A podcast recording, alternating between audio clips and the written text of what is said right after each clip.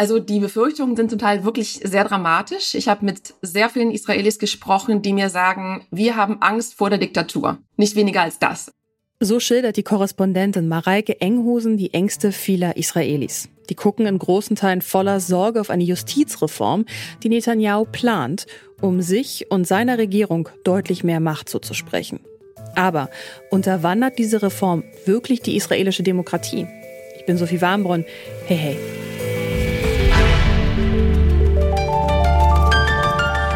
Zurück zum Thema.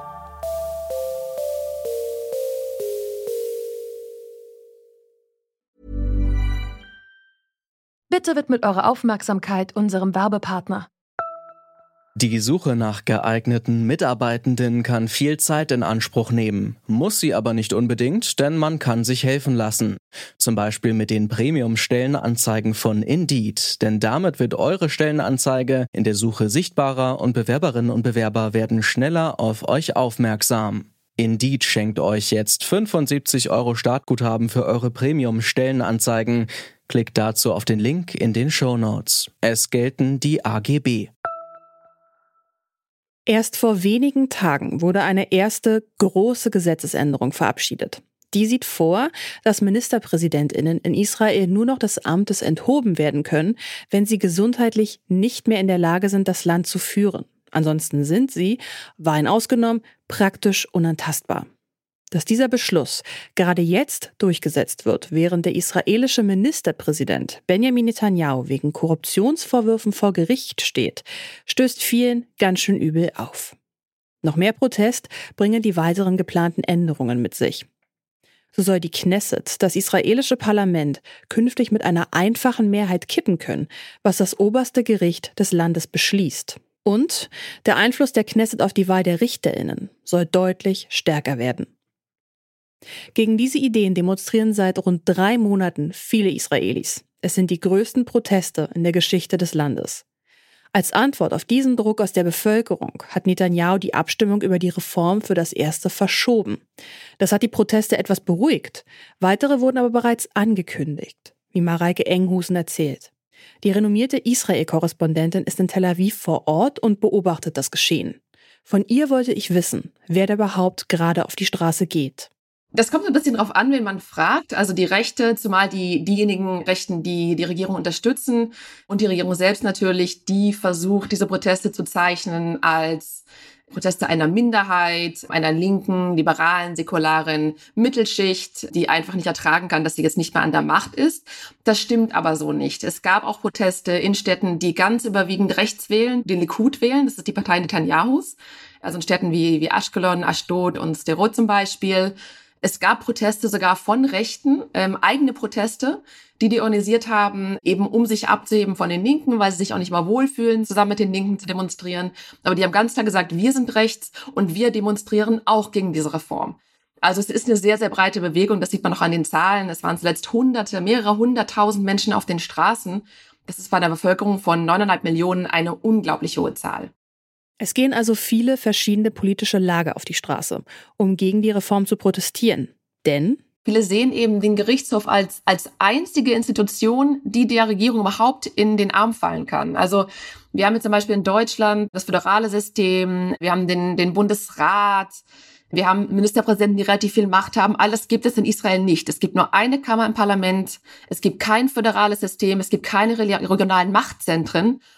Und deshalb ist in den Augen der Reformgegner der Gerichtshof so wichtig. KritikerInnen befürchten ja, dass Netanyahu mit seiner Reform die Demokratie Israels unterwandere. Sehen Sie das auch als Gefahr? Was sie sicher tut, die Reform, ist, die Gewaltenteilung in Israel auf fundamentale Art zu verändern. Und wenn man Demokratie als etwas begreift, was eben nicht nur die Herrschaft der Mehrheit ist, sondern als ein System, was auch Minderheitenrechte schützen soll. Es gibt ja die Idee der, der, der wehrhaften Demokratie bei der verhindert werden soll, dass zum Beispiel die Mehrheit morgen ein Gesetz beschließt, was zum Beispiel Wahlen verbietet oder bestimmten Bevölkerungsteilen Wahlen verbietet. Also insofern kann man sagen, ja, wenn man den Gerichtshof derart entmachtet und der herrschenden Mehrheit quasi absolute Macht gibt, dann kann das eine Gefahr für die Demokratie sein. Aber gibt es denn wirklich eine Chance, dass sich an der Reform noch etwas ändert? Ja, auf jeden Fall. Es wird jetzt zumindest versucht, einen Kompromiss zu finden. Das wird sehr, sehr schwierig werden. Das haben äh, vergangene Versuche schon gezeigt. Der Präsident, der eigentlich unpolitisch ist, hat selber schon versucht, vor einigen Wochen eine Art Kompromissvorschlag vorzulegen, der für beide Positionen anschlussfähig sein soll. Den hat die Regierung abgelehnt. Insofern ähm, glaube ich, das wird ein langer Weg. Ich bin auch nicht besonders optimistisch, aber zumindest werden es jetzt, wird es jetzt Versuche geben.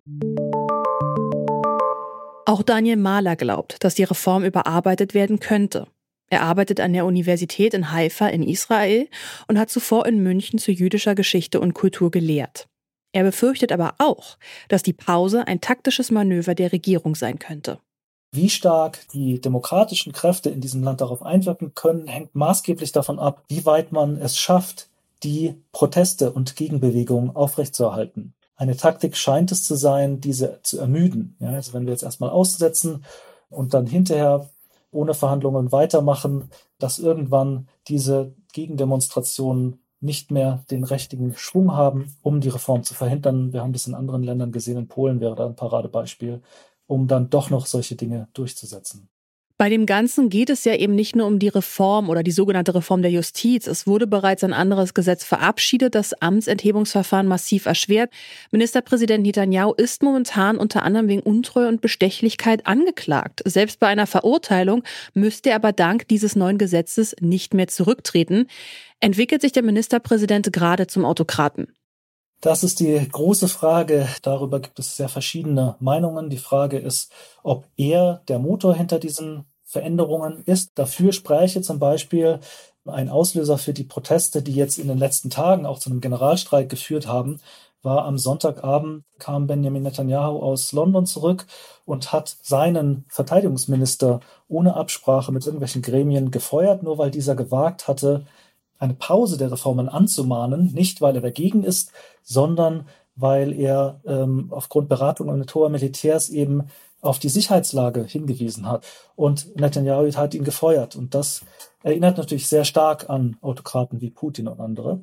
Die andere Lesart wäre diejenige, dass er eben als einzige Option sieht, an der Macht zu bleiben im Moment und damit auf Dauer seinen Gerichtsverfahren zu entgehen seine Partner in der Regierung befriedigen muss. Und dort sitzt er zusammen mit Rechtsextremisten, er sitzt zusammen mit Ultraorthodoxen und mit anderen Hardlinern, die jeweils einen bestimmten Teil dieser Reformen wollen, so dass er eigentlich keine der Reformen wirklich kippen kann, ohne dass die Regierung zerbricht. Und es kann natürlich sein, oder eine Lesart ist es, dass er der Getriebene im Moment ist. Aber es ist sehr, sehr schwer, das zu beurteilen. Unabhängig von Netanyahus Absichten wünschen sich viele Israelis Reformen, nur eben nicht so. Tatsächlich ist der Reformbedarf, den sehen eine Mehrzahl der Israelis. Es wäre eine Mehrheit da für Reformen, die nicht die Justiz lahmlegen ähm, und nicht politisieren in dem Maße, in, das, in dem das die äh, aktuellen Pakete tun. Insofern wäre das eine Chance. Allerdings wenn man versucht zu interpretieren, was Netanyahu gerade macht, wäre ich da eher pessimistisch im Moment, denn sickerte schon morgens oder frühmittags durch, dass er wahrscheinlich eine Pause machen wird. Er hat aber noch bis zum Abend gewartet, bis er dann die Rede hielt, die das verkündet hat. Warum? Weil er eine unterstützende Demonstration für seine Reformen mit seinen rechtsradikalen Partnern in Jerusalem organisiert hat und dann zeigen konnte, dass er Unterstützung hat. Er hat in dieser Rede zwar von Einheit gesprochen, aber er hat auch davon gesprochen, zu seinen eigenen Leuten, dass diese Reform durchgehen wird, dass es nur eine Pause bedeutet, dass man zwar reden will, aber im letzten Endes diese Reform durchsetzen will.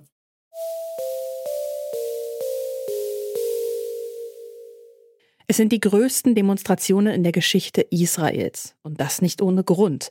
Denn viele Bürgerinnen fürchten zu Recht um ihre Demokratie. Zwar wird das System nicht als Ganzes angegriffen, wohl aber so umstrukturiert, dass die Regierenden um Netanyahu herum zu deutlich mehr Macht kommen. Dass die Reform noch abgeändert wird, ist nicht ausgeschlossen. Dafür braucht es aber konstant hohen Druck der Bevölkerung und der Opposition. Und selbst dann ist es unwahrscheinlich, dass die Reform die Demokratie nicht zumindest rissig werden lässt. Und damit sind wir raus für heute. An dieser Folge haben Clara Stritzinger und Alia Rentmeister mitgearbeitet. Produziert wurde sie von Henrike Heidenreich und Chef vom Dienst war Anton Burmeister. Mein Name ist Sophie Warmbrunn und ich sage Ciao für heute. Macht's gut. Zurück zum Thema vom Podcast Radio Detektor FM.